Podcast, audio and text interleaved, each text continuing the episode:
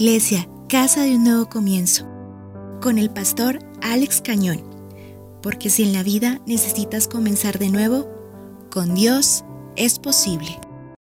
Muy bien, entonces, ¿a cuántos de ustedes les gustan las tareas? a nadie, a nadie. Uy, ese silencio respondió y dijo, no nos gusta, no nos gusta. Porque resulta que cuando uno va a la escuela le dejan tareas, ciertas tareitas, eso de llegar a la casa hacer planas y que haga 500 O, que haga 1000 O, eso eran planas de 200, de 300 y hágale planas y planas. Entonces uno a veces como que le coge y dice, uy, no, las tareas no, no me gustan. Pero todos nosotros siempre tenemos tareas por realizar, ¿sí? Si una ama de casa no realiza sus tareas, ¿qué sucede? La echan de la casa, dice por allá Will. ¿Qué pasa? Esa casa entra en caos, ¿cierto? Entra en caos. Pero si a usted le pagan en su trabajo por una labor, por unas tareas que usted debe realizar, y usted llega a su trabajo y no hace esas tareas, ¿qué sucede? Lo despiden, ¿cierto? Porque a usted no le pagan por ir al trabajo. Eso lo demostró tanto la pandemia que a la gente ya no le tocaba ir a las empresas, sino que podía realizar sus tareas desde casa. ¿Sí? Entonces a usted no le pagaban por ir a la empresa, a usted le pagan es por las tareas a realizar, ¿sí? Por su trabajo a realizar. Y después de la pandemia se puso de moda el trabajo desde casa, ¿no? Durante la pandemia y, y ahora algunas empresas todavía dejan que sus trabajadores realicen sus tareas desde casa. Tanto es que algunas personas eh, le, pagan es por tareas cumplidas, por tareas cumplidas. Pero resulta que cuando uno mira el Evangelio, cuando uno mira el Evangelio, eh, el Evangelio, cuando hablamos del Evangelio, hablamos de los cuatro Evangelios, Mateo, Marcos, Lucas y Juan de los cuatro evangelistas que nos dejaron el Evangelio, que son las buenas noticias. ¿Cuáles son las buenas noticias? Lo que hizo Jesús, la vida que vino a traer Jesús, lo que hizo Él por nosotros, toda esa labor que Él vino a realizar. Pero de los cuatro evangelistas, solo uno como que pensó y dijo, la tarea está inconclusa. ¿Sí? ¿Y cuál evangelista fue? ¿Cuál evangelista piensan ustedes de los que escribieron los evangelios? ¿Cuál? Lucas, dice Sandrita. ¿Lucas? Sí, porque Lucas escribe su evangelio, pero además de eso él escribe el libro de los hechos. O sea, ¿qué dice Lucas? Y Lucas solo con escribir el, el libro de los hechos, Lucas nos está diciendo algo. La tarea está inconclusa. La tarea está inconclusa. Esa tarea quedó pendiente, hay cosas que quedaron pendientes. Porque Mateo, eh, Marcos, Juan, todos hablan de la resurrección de Jesús y nos dicen, listo, Jesús resucitó. Y todos nos lo expresan, Lucas también. Pero además de eso, Lucas inicia el libro de los Hechos hablando de quién? De la resurrección de Cristo. Hablando del Cristo resucitado. Él como que nos da esa segunda parte, ¿sí? Si usted esté viendo, si usted estuviera viendo una serie, usted diría la, la, la nueva serie, ¿sí? ¿Cómo se le llama eso cuando acaba una serie después sigue? Una nueva temporada. Eso, gracias. Es que e, esos datos a veces se me olvidan. Esa nueva temporada. Y cuando usted libro lee el libro de Hechos, usted tiene que pensar en eso. Esta es una nueva temporada. Pero ¿por qué fue necesario hacer? ¿Por qué Lucas ve necesario escribir? O narrar esa nueva temporada. ¿Sabe por qué? Porque la tarea quedó inconclusa. ¿Sí? Porque hay una tarea por realizar, hay una tarea que, que, quedó pendiente, que Jesús nos dejó pendiente a cada uno de nosotros. Así que hoy vamos a mirar en, ya decir en el Evangelio, en Hechos capítulo 1, vamos a mirar en Hechos capítulo 1, esa tarea que continúa, esa tarea que continúa. Y quiero decirle que todos nosotros, todos podemos seguir con la tarea que Jesús nos dejó. Todos nosotros podemos continuar con la tarea que Jesús nos dejó, ¿sí? Porque la tarea continúa, esa continúa. Para una esposa, para una madre, ¿algún día se acaban sus tareas? No, no se acaban. Para un trabajador, ¿algún día se acaban sus tareas? No. Así se pensione, está tan acostumbrado a hacer algo que después busca qué hacer. ¿Sí? Porque la vida de nosotros como que muchas veces eh, se mide en eso, ¿no? Ya, no voy a salir pensionado y no voy a hacer nada. No, eso no es cierto, ¿cierto que no? Uno, uno dice, no, pero acabo aquí y ahora ¿qué hago? Algo hay que hacer. Pero aquí podemos ver esta tarea que continúa. Y vamos a leer los primeros seis versículos de eh, Hechos capítulo 1, versículo del 1, vamos a mirar hasta el 5, perdón, hasta el 5. Dice, estimado Teófilo, en mi primer libro me refería todo lo que Jesús comenzó a hacer y a enseñar hasta el día en que fue llevado al cielo, luego de darles instrucciones por medio del Espíritu Santo a los apóstoles que había escogido. Después de padecer la muerte, se les presentó dándoles muchas pruebas convincentes de que estaba vivo. Durante cuarenta días se les apareció y les habló acerca del reino de Dios. Una vez, mientras comía con ellos, les ordenó, no se alejen de Jerusalén, sino esperen la promesa del Padre, de la cual les he hablado. Juan bautizó con agua, pero dentro de pocos días ustedes serán bautizados con el Espíritu Santo. Amén. Vamos a dejarlo hasta ahí. Yo le invito a que incline su rostro en esta mañana, oremos al Señor. Dios, queremos darte gracias por la oportunidad que tú nos das de estar aquí. Te pedimos, Señor, que seas tú hablando a nuestras vidas, a nuestros corazones Háblanos, Señor, por favor. Haz que estemos atentos a lo que tú quieres hablarnos en el día de hoy y guíanos para recibir tu palabra en el nombre de Jesús de Nazaret. Amén y amén, Señor. Muy bien. Entonces, si usted nota, Lucas dice en el primer tratado, ¿sí? O sea, en el primer escrito, ¿cuál es el primer escrito? El Evangelio según San Lucas. En ese primer escrito, ¿qué nos escribió Lucas? ¿Qué relató ahí en ese primer escrito? Lo que hizo y enseñó quién? Jesucristo. ¿Sí? Todo lo que hizo Jesucristo. Entonces, ¿usted quiere conocer qué hizo Jesús? Lea el Evangelio. Y puede leer el Evangelio según San Lucas. Por eso algunos lo llaman según San Lucas o San Lucas o Lucas. ¿Sí? Él escribió ese tratado y en ese tratado él investigó, él puso cuidado y quiso organizar toda la información de manera cronológica. ¿Sí? Es el evangelio que más organizado tiene los eventos en la vida de Jesús, Lucas. Y entonces él escribió ese tratado, pero él qué dice? En mi primer libro me refería a todo lo que Jesús comenzó a hacer y a enseñar hasta el día en que llevado al cielo, luego de darles instrucciones por medio del Espíritu Santo a los apóstoles que había escogido. Y entonces aquí Él nos hace como esa introducción al libro de los hechos. Y Él nos dice, mire, todo lo que yo escribí en el anterior fue lo que Jesús hizo y enseñó. Pero luego, ¿qué hizo Jesús? Les dio qué? Instrucciones mandamientos, ordenanzas a quién? A los apóstoles que él había escogido y lo hizo por medio del Espíritu Santo de Dios. Entonces, todo lo que él va a narrar aquí, todo lo que va a empezar a narrar Lucas, es todo lo que empezó a suceder luego de la resurrección de Jesús. Pues en sus primeros capítulos, la, resurrección pero él va a empezar a contar lo que hicieron sus quién? sus discípulos, sus apóstoles, para cumplir esa qué? Esa tarea, para cumplir con esa tarea. Porque ¿quién les dejó la tarea?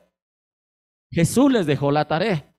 Jesús les dejó una tarea y era una tarea de llevar el reino de Dios a quién? A todo lugar. Y entonces, lo primero que nosotros podemos ver en esta tarea que continúa es que Jesús quiere que se establezca el reino de Dios. ¿Sí? Que se establezca el reino de Dios. Eso lo dice allí el verso pero 2, ¿cierto? Hasta el día en que fue llevado al cielo y a darles instrucciones por medio del Espíritu Santo a los apóstoles que había escogido. Después de padecer, se les presentó dándoles muchas pruebas convincentes de que estaba vivo. Y durante 40 días se les apareció y les habló acerca de qué? Del reino de Dios. Ese es el verso 3, perdón. Verso 3 allí. Entonces, Lucas, en lo que nos narra, él no se pone a escribirnos las pruebas de la resurrección de Jesús. ¿Sí? Él no se pone a relatar, eh, aquí en, en el libro de los Hechos, no se pone a relatar, Jesús resucitó por esto, por esto, pero sí nos dice que se les presentó con pruebas indubitables, o sea, no hay duda, no existe ni una sola duda de que Jesús estuvo con sus discípulos. ¿Durante cuánto tiempo? No, ¿durante cuánto tiempo? Después de que resucitó, ¿durante cuánto tiempo? ¿Qué dice el texto? Ah, ¿cuánto tiempo? 40 días. O sea, Jesús resucitó y no fue que resucitó y pum, de una vez fue para el cielo. Él se quedó cuánto? 40 días con sus discípulos, hablando con ellos, dialogando con ellos, dándoles mandamientos, ordenanzas por medio del Espíritu Santo y les hablaba de qué? Del reino de Dios. Del reino de Dios. O sea, usted y yo tenemos que entender que la tarea sigue pendiente, ¿sí? La tarea sigue pendiente, la tarea continúa. Usted y yo tenemos que seguir cumpliendo con esta tarea. ¿Cuál tarea? Establecer el reino de Dios. Eh, cada evangelista coloca como esas palabras de Jesús después de resucitar. No sé si usted nota, no sé si usted se acuerda de algo que se le llama la gran comisión. ¿Sí? ¿Qué, ¿Cuál es la gran comisión? Jesús les dice, por tanto, eh, él dice, se me ha delegado toda autoridad en el cielo y en la tierra. Por tanto, id y haced discípulos, enseñándoles que guarden todas las cosas que les he enseñado bautizándolos en el nombre del Padre, del Hijo y del Espíritu Santo. Y he aquí, yo estoy con vosotros todos los días hasta el fin del mundo. Esa es la de Mateo, ¿no? Esa es la de Mateo. Pero si usted lee Lucas, eh, Lucas también tiene una gran comisión allí en el Evangelio, un poco más larga, pero también Marcos tiene una gran comisión y Juan tiene una gran comisión también allí. O sea, cada uno en sus palabras nos dice, hay una tarea por realizar. ¿Y cuándo dijo esas palabras Jesús? Resucitado, o sea, después de levantarse de entre los muertos al tercer día. Entonces, Jesús se levanta de entre los muertos al tercer día. Dura 40 días con sus discípulos. ¿Cuántos días llevamos ahí? 43. Pero del día que murió, del día de la Pascua al día de Pentecostés hay 50 días. O sea que cuántos días estuvieron los discípulos como buscando esa llenura con el Espíritu Santo? Siete. 43 menos 50 igual a 7. Nos va a tocar traer plastilina la próxima vez en el culto. ¿Qué pasa, mis hermanos? ¿Cuántos están dormidos? Yo creo que más de uno todavía. Creo que más de uno todavía está en la tumba allí dormido. Yo creo, no sé qué pasa. Pero mis hermanos queridos, Jesús se presenta a ellos, les habla durante 40 días y 40 días les dice, mire, el reino de Dios debe ser establecido, hay que establecer el reino de Dios. Y es un llamado urgente y es un llamado necesario. Pero a los discípulos tal vez les pasó lo mismo que les está pasando a ustedes en esta mañana, que cada vez es como que uno no comprende, porque en el versículo número 6, que en el versículo número 6, mire lo que le preguntan los discípulos a Jesús. Entonces los que estaban reunidos con él le preguntaron, ¿es ahora cuando vas a establecer el reino de Israel? Es ahora, es en este momento. ¿Y qué les dijo Jesús? Verso 7. No les toca a ustedes conocer ni el momento determinado por la autoridad misma del Padre, les contestó Jesús. Pero cuando venga el Espíritu Santo sobre ustedes recibirán poder y serán mis testigos tanto en Jerusalén como en toda Judea y Samaria y hasta los confines de la tierra.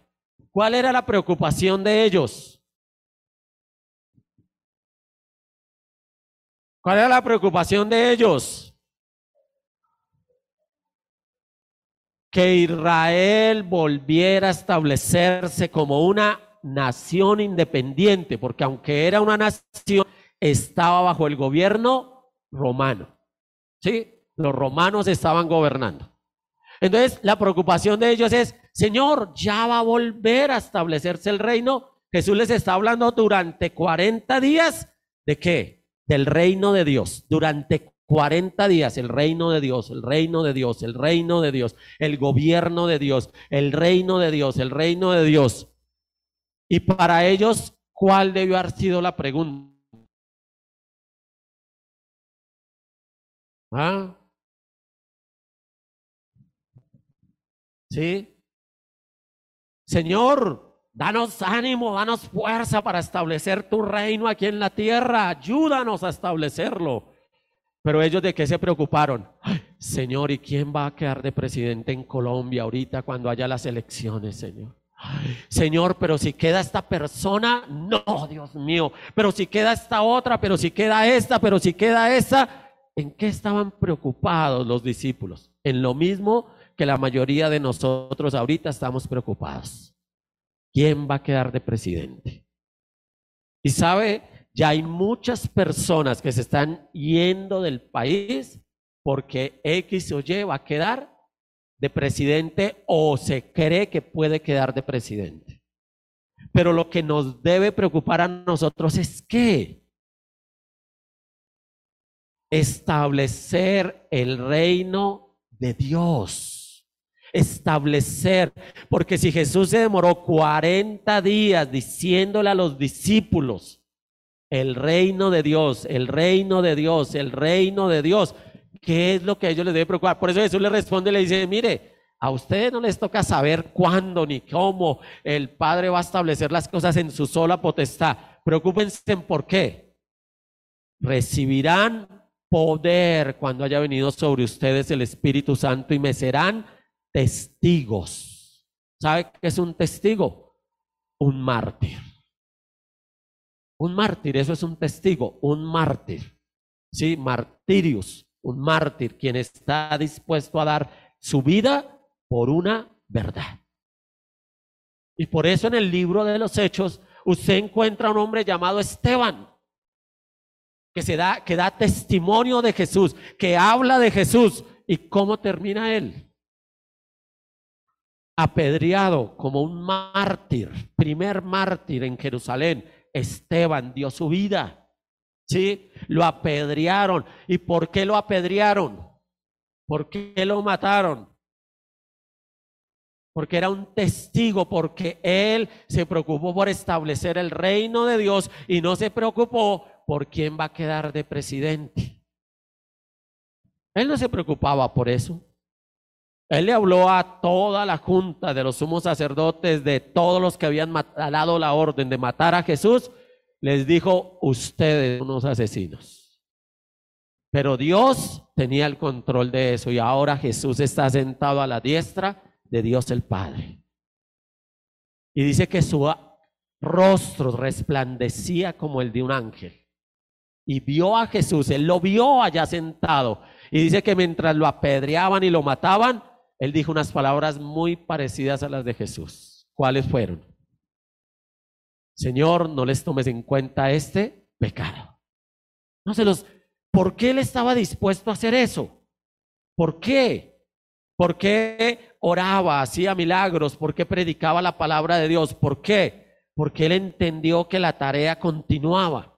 Él entendió que todavía la tarea estaba por hacerse, porque Jesús hizo una tarea con nosotros, pero nos llegó una tarea a todos nosotros. Y cada persona que se convierte en cristiana, en discípulo de Jesús, tiene que entender algo. No importa quién gobierne, el reino de los cielos tiene que ser establecido. No importa quién gobierne el reino de Dios tiene que ser establecido. Usted no ha leído la historia cuando Nerón crucificaba, llevaba a los cristianos al Coliseo romano. No sé cuántos de aquí leyeron con nosotros el mártir de las catacumbas. ¿Sí? ¿Se acuerdan de ese libro? Que nos relata lo que sucedió, lo que sucedía en la historia, y eso está en la historia. Nerón es el mismo que llega a quemar Jerusalén y le echa la culpa a los cristianos. Y todo el tiempo el pueblo cristiano fue qué? Creciendo, pero era siendo qué? Perseguido.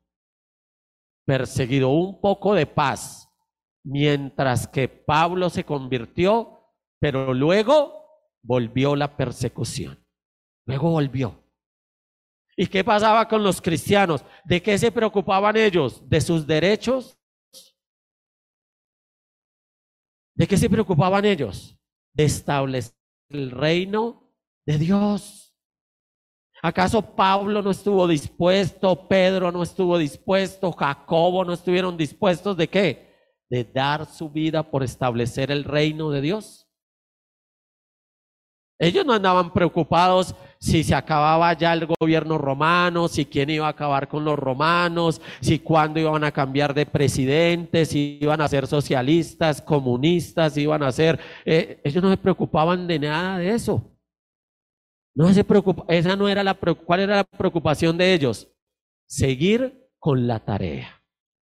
Seguir con la tarea. Y es que quiero decirle algo, mi hermano querido es triste y para mí es triste y, sé que hay una invitación a orar el día martes. Hay una invitación para ir a orar. Eh, si usted quiere ir desde las nueve de la mañana hasta las doce del día allí en manantial de vida eterna, todas las iglesias se quieren unir, todos se quieren unir. Pero la iglesia hoy en día está preocupada porque no vuelva la persecución a los cristianos. Pero si Jesús dijo, si esto me lo hacen a mí, ¿qué más no le van a hacer a ustedes? Entonces uno, ¿por qué debe orar? ¿Porque no pase o porque pase? Ah, por establecer el reino de Dios, pase lo que pase. O sea, nuestra preocupación no es si nuestro país se vuelve socialista o si se vuelve comunista, o, o si sigue por la misma línea, que ya uno ni sabe cuál línea es. Bueno, eso no nos debe preocupar a nosotros. A nosotros, ¿qué nos tiene que preocupar? Establecer el reino de Dios. ¿Y cómo se establece el reino de Dios? Predicando. ¿Predicando de quién? ¿De una iglesia? Hablando mal del presidente o del que va a quedar de presidente, diciendo que esos son los hijos del diablo, diciendo que son demonios. No, revisemos el libro de los hechos. ¿De qué se preocupaban ellos? De hablar de Jesucristo, de establecer a Jesucristo, porque Él es el Rey de Reyes y Señor de Señores, porque Él es el que vive y reina por los siglos de los siglos, porque Él es el único culpable de amarnos como nos amó y nos seguirá amando a pesar de. Y la única preocupación nuestra debe ser hablar de Jesucristo, no hablar de nadie más. Y yo lo insto a usted, mi hermano querido, a que no oremos porque X o Y no quede o sí quede y hagamos propaganda esta. No, yo le invito a que oremos para que el Señor haga su voluntad. Porque sabe algo que nos tiene mal a nosotros como iglesia, la comodidad. La comodidad nos tiene mal. O si no, mire a su alrededor. Mire la comodidad que hay en nuestra sociedad hoy en día. Mire la comodidad que hay. ¿Sabe? Si uno compara lo que está sucediendo con la iglesia católica y la iglesia cristiana, ¿sabe qué ha pasado en las iglesias católicas? La gente volvió a las iglesias católicas. Y la gente está yendo más a la iglesia católica que los puestos cristianos a la iglesia cristiana. Y yo no sé a quién vaya a usar Dios en estos tiempos, pero que Dios tiene que hacer algo, lo tiene que hacer. Para que el pueblo de Dios vuelva a saber a quién? A Dios. A lo más importante, porque siempre habrá cosas urgentes, ¿no, Fernando? Siempre habrá cosas urgentes. No, es que, no, no, me tocó viajar, me tocó, pastor, es que me tocaba ir el domingo de resurrección, me tocaba ir a piscina, pastor, porque es que si no, no puedo, pastor. Es que me tocaba, pastor, es que era una necesidad que yo tenía. Solo Dios nos ayude, porque el pueblo de Dios hoy en día ha olvidado a Dios, ha dejado a Dios, lo ha dejado y es triste pero Jesús estuvo durante 40 días diciéndole a los discípulos, y por ahí hay un meme, ¿no? Si, si en este tiempo Jesús hubiera invitado a la última cena, ah, el pastor Hugo lo publicó, ¿cierto? Si, el, si, el, si Jesús hubiera invitado a sus discípulos en este tiempo a la última cena, ¿sabe qué le hubieran dicho? Señor, perdónanos, es que nos salió un compromiso familiar. Señor, eh, de pronto Pedro le hubiera dicho, ay, es que no puedo ir porque mi suegra me hizo pescado y no puedo dejarla plantada. Señor, eh, tal vez Tomás le diría, Señor, es que se me atravesó un viajecito allí a, allí a Armenia y por eso no puedo ir, Señor. Y cada uno se hubiera excusado. Y tal vez Lucas, eh, tal vez Judas le hubiera dicho, Señor, es que tengo un negocio pendiente y por eso no puedo ir. ¿Sí? Pero todos se hubieran excusado. Y yo leí eso y dije, eso es verdad. Dije, eso es verdad. Eso es verdad. ¿Sabe? Eso es verdad. ¿Sí? Ah, sí, tal vez, tal vez alguno lo ha hecho, Señor, yo me conecto ahí por Zoom y ahí, y ahí compartimos, yo en mi casa y tú en tu casa, tranquilo. No hay problema, Señor. Eso, eso, eso, porque eh, coge mejor en diferentes lugares. Pero la iglesia hoy en día se olvidó de las palabras de Jesús. Se ha olvidado y en Colombia estamos en una crisis, crisis de cristianismo, crisis de cristianismo. Porque ya no hablamos de Jesús, ya no predicamos a Jesús, ya no la pasamos hablando mal de los candidatos presidenciales. Eso no es establecer el reino de Dios.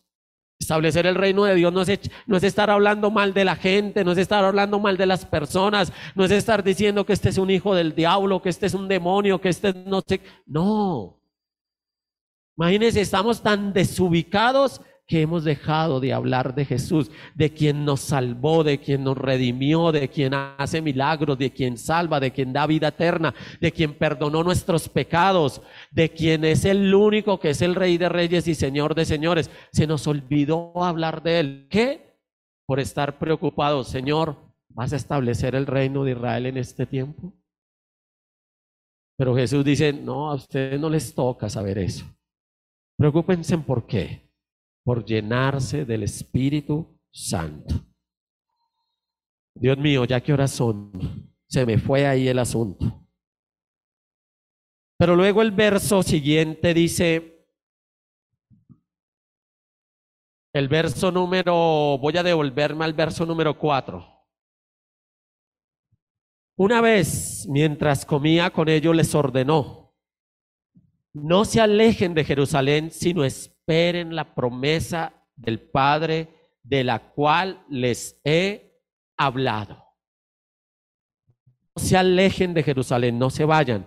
Cuando Jesús resucitó, los, ellos se vieron en Galilea, recuerde. Pero ahora Jesús les dice, mire, no, ahora quiero que no se aparten de Jerusalén, sino que estén en Jerusalén hasta que reciban qué?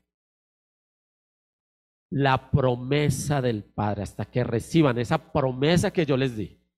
¿Cuál es la promesa que Jesús nos dio o que le dio a sus discípulos en ese momento? Que iban a qué? A ser llenos, a recibir al Espíritu Santo. Y ahí en Lucas 24, 49, si me devuelvo un poquito y me ayudan allí, es donde Jesús les da esa promesa. Jesús les dice que esperen. Lucas 24, 49 allí. Y allí Jesús les estaba hablando y tomé al mismo, al mismo autor, ¿no? Ahora voy a enviarles lo que ha prometido mi Padre. Pero ustedes quédense en la ciudad hasta que sean revestidos del poder de lo alto. Palabras de Jesús que dentro del Evangelio de Lucas, que él dice, mire, cuando Jesús resucitó, dijo estas palabras. ¿Sí? Esto fue lo que ordenó él. Hasta que sean revestidos de qué? Poder de lo alto, la promesa que mi Padre, esa promesa. Y cuando uno lee la palabra del Señor, uno se da cuenta que tanto en Isaías, en Joel, en Ezequiel, está la promesa. ¿Cuál era la promesa? Que el pueblo de Israel iba a ser castigado, iba a ser llevado a la esclavitud, iba a ser llevado a Babilonia durante 70 años pero que luego de ese periodo, cuando el Señor los volviera a traer a Jerusalén, Dios iba a enviar su Espíritu Santo sobre ellos. ¿Por qué? Porque el Espíritu Santo es el único que lo puede cambiar y transformar a uno. Entonces, lo segundo que yo necesito para continuar con la tarea, ¿sabe qué es? Esperar la promesa del Padre esperar eso.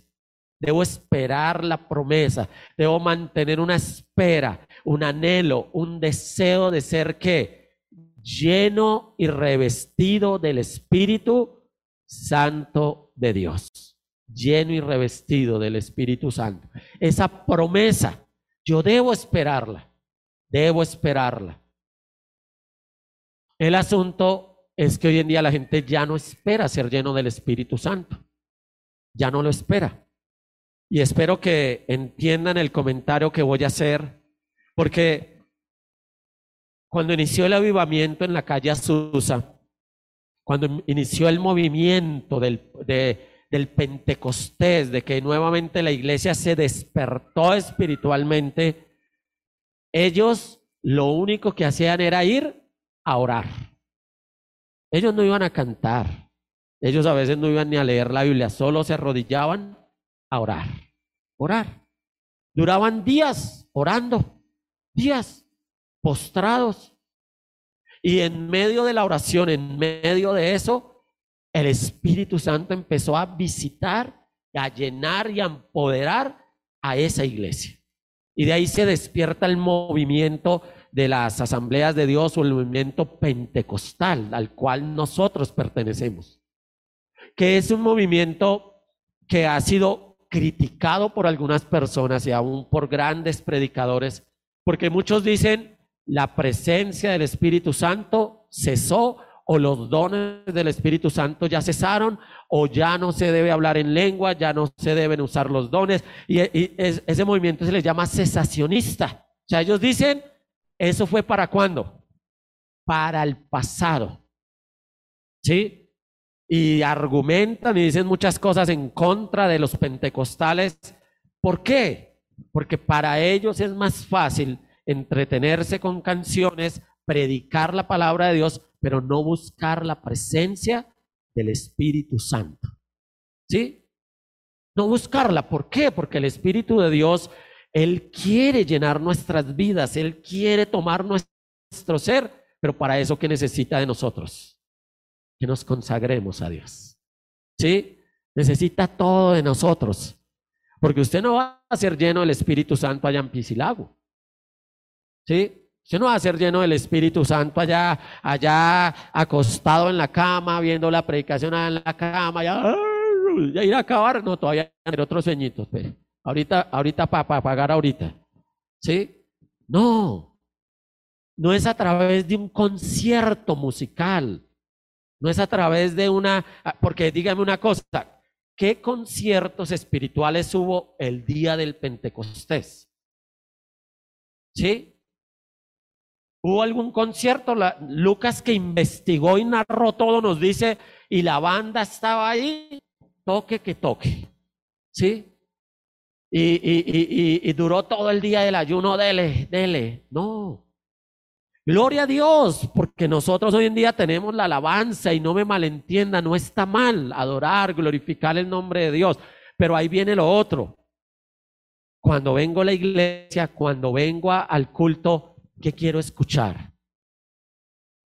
¿Canciones que me hagan sentir bien o canciones que me conecten con Dios? ¿Sí?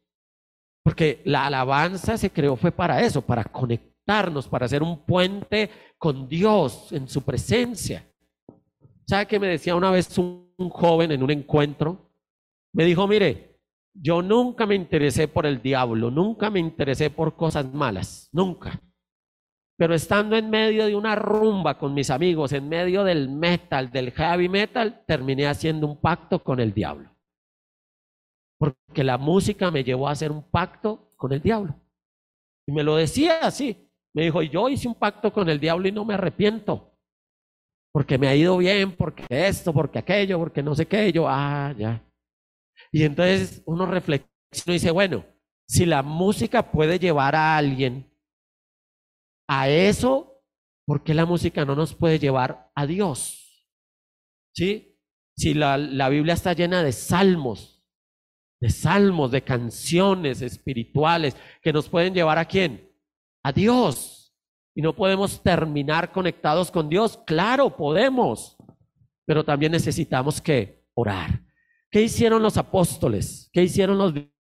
¿Qué hicieron esos 120 que estuvieron allí escuchando a Jesús? Bueno, a la final fueron 500, porque Pablo lo relata en la primera carta a los Corintios, capítulo 15. Él dice que 500 personas al mismo tiempo vieron a Jesús resucitado. 500. Que de las 500, ¿cuántas se quedaron?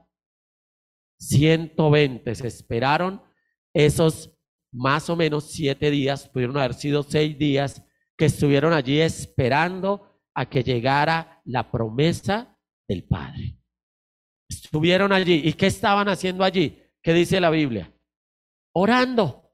Estuvieron allí buscando de Dios. Estaban allí ¿qué? esperando, esperando, esperando. Oiga, y ahora sí que no nos gusta esperar, ¿no? Ahora queremos todo como instantáneo, queremos todo ya, ya, ya.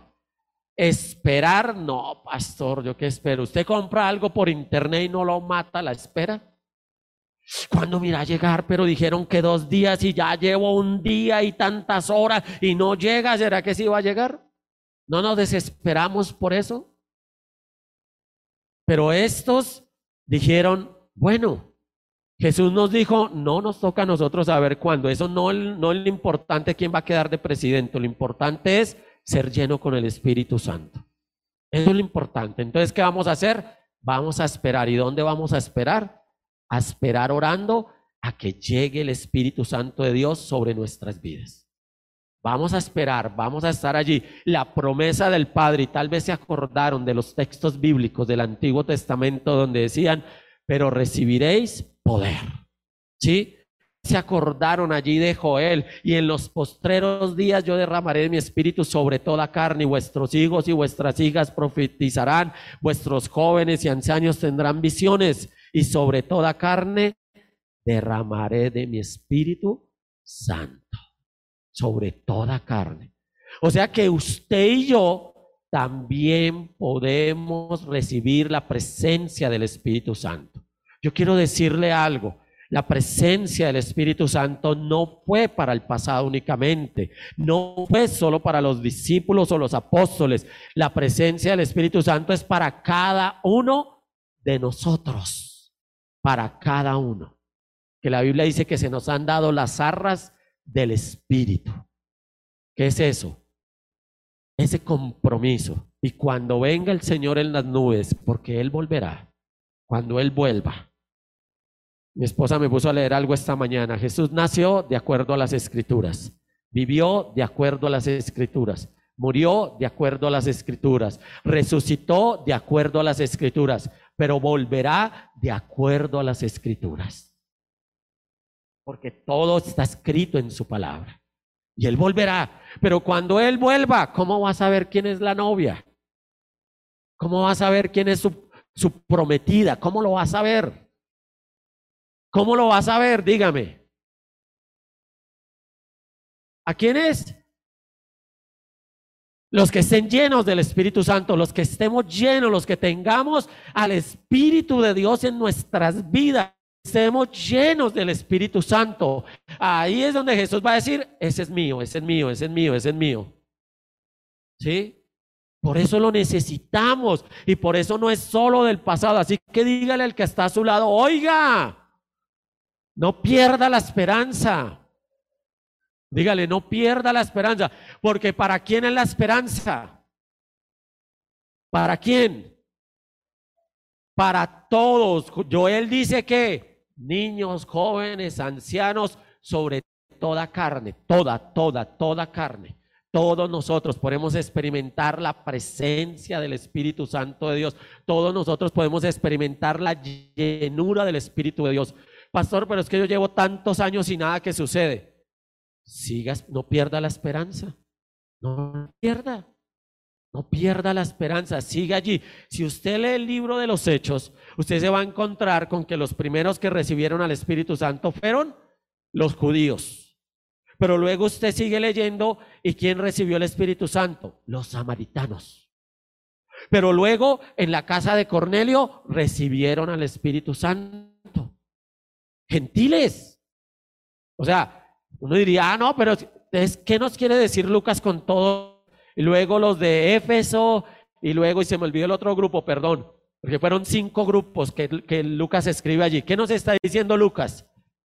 Todos los que abran su corazón para Dios pueden recibir el Espíritu Santo de Dios. Amén. ¿A cuántos de aquí Dios algún día les ha hecho un milagro? Amén. ¿Somos testigos de que Dios ha hecho un milagro en nuestra vida? Y si hemos recibido un milagro, y según los cesacionistas, los milagros ya dejaron de suceder.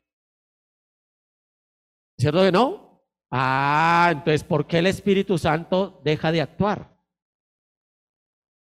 Ah, porque hemos perdido la esperanza y tenemos que seguir esperando al Espíritu Santo de Dios. Deseándolo, esperando, ¿cierto? esperar. Pero hay algo más allí. En el verso 5 dice, Juan bautizó con agua, pero dentro de pocos días ustedes serán bautizados con el Espíritu Santo. Mire, en tan pocos versículos, ya repetido tres veces prácticamente el Espíritu Santo, porque la promesa del Padre es esa. Entonces él ahí indirectamente está diciendo Lucas, mire, y si usted mira el versículo 7, ahí habla otra vez del Espíritu Santo. Y el libro de los Hechos nos relata todo lo que hizo el Espíritu Santo con quién? Con la iglesia. Pero entonces Jesús dice, mire, Juan ciertamente bautizó con agua, pero ustedes serán qué? Bautizados. ¿Y qué es una característica del bautismo en agua? ¿Qué es una característica del bautismo en agua? Sumergirse, empaparse, ¿Sí? Bueno, el bautismo en agua más cristiano, el, el, cristiano, no el de rociar, no el que cogen y rocean ahí, sino el bíblico, que el de la Biblia dice que es sumergirse, que es empaparse, ¿sí? Es empaparse. Entonces, ¿sabe qué? Lo tercero que usted y yo debemos experimentar la llenura del Espíritu Santo para realizar la tarea, para continuar con la tarea. Usted y yo debemos experimentarla. Y Jesús fue claro con sus discípulos. Pero recibiréis poder. O sea, ese poder que es la capacidad. Si nosotros no nos llenamos, no experimentamos la llenura del Espíritu Santo, no vamos a tener la capacidad de ser testigos. No la vamos a tener la vamos a tener, porque ser testigos no es en mis fuerzas, ¿sí? Ser testigo no es como cuando usted va al supermercado, le va mal y usted sabe hablando mal del supermercado. Porque hay un estudio de eso. Cuando alguien va a un lugar y le va mal en ese lugar, esa persona normalmente le cuenta a ocho personas que le fue mal en ese lugar. ¿Sí? Cuando le va bien, máximo le cuenta a tres personas, no le cuenta más personas. Yo no sé por qué el estudio concluyó que uno tiende más a hablar de cuando tiene una mala experiencia que cuando tiene una buena experiencia. ¿Sí?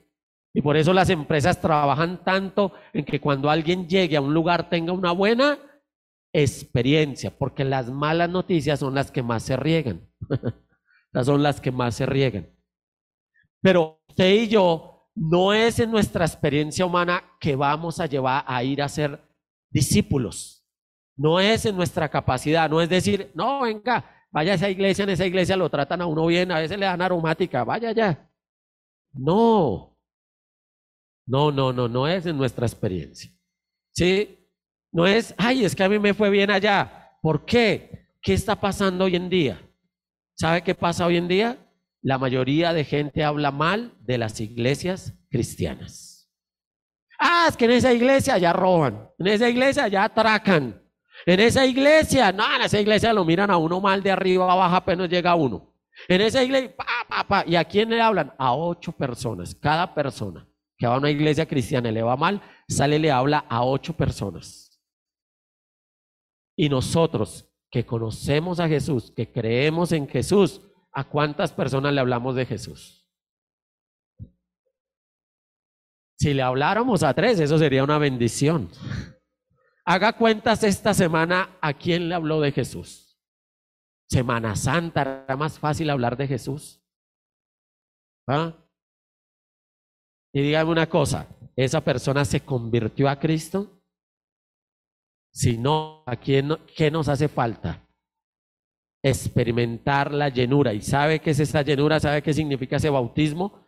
Que nosotros nos empapamos, nos mojamos, pero cuando usted lo coge un aguacero y se moja, después de una horita, usted ya tiene la ropa casi seca. Y, que, y si usted quisiera empaparse otra vez, ¿qué le tocaría hacer?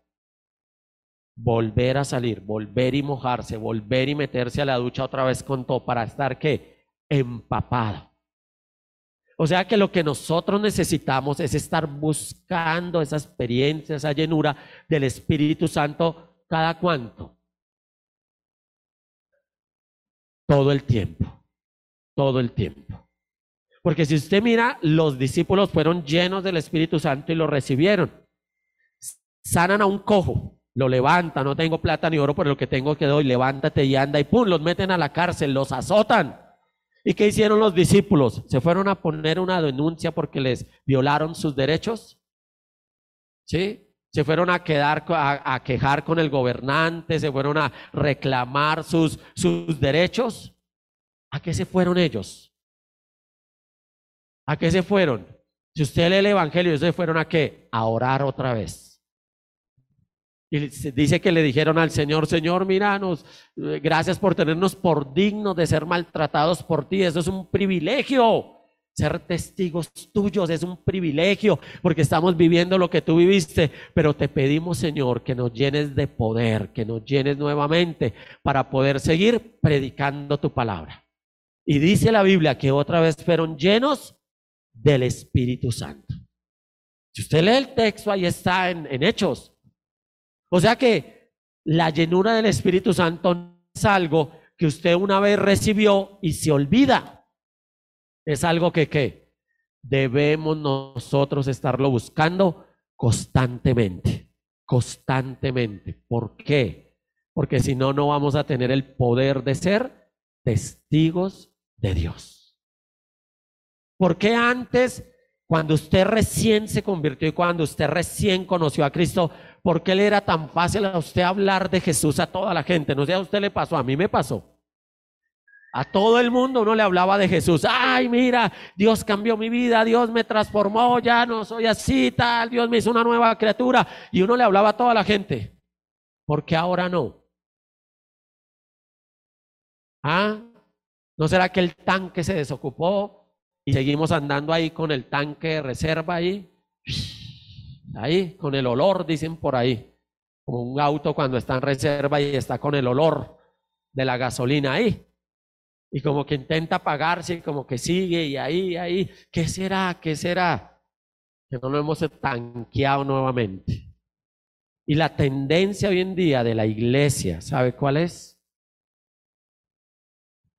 ¿Sabe cuál es la tendencia de la iglesia? A criticar más que a evangelizar.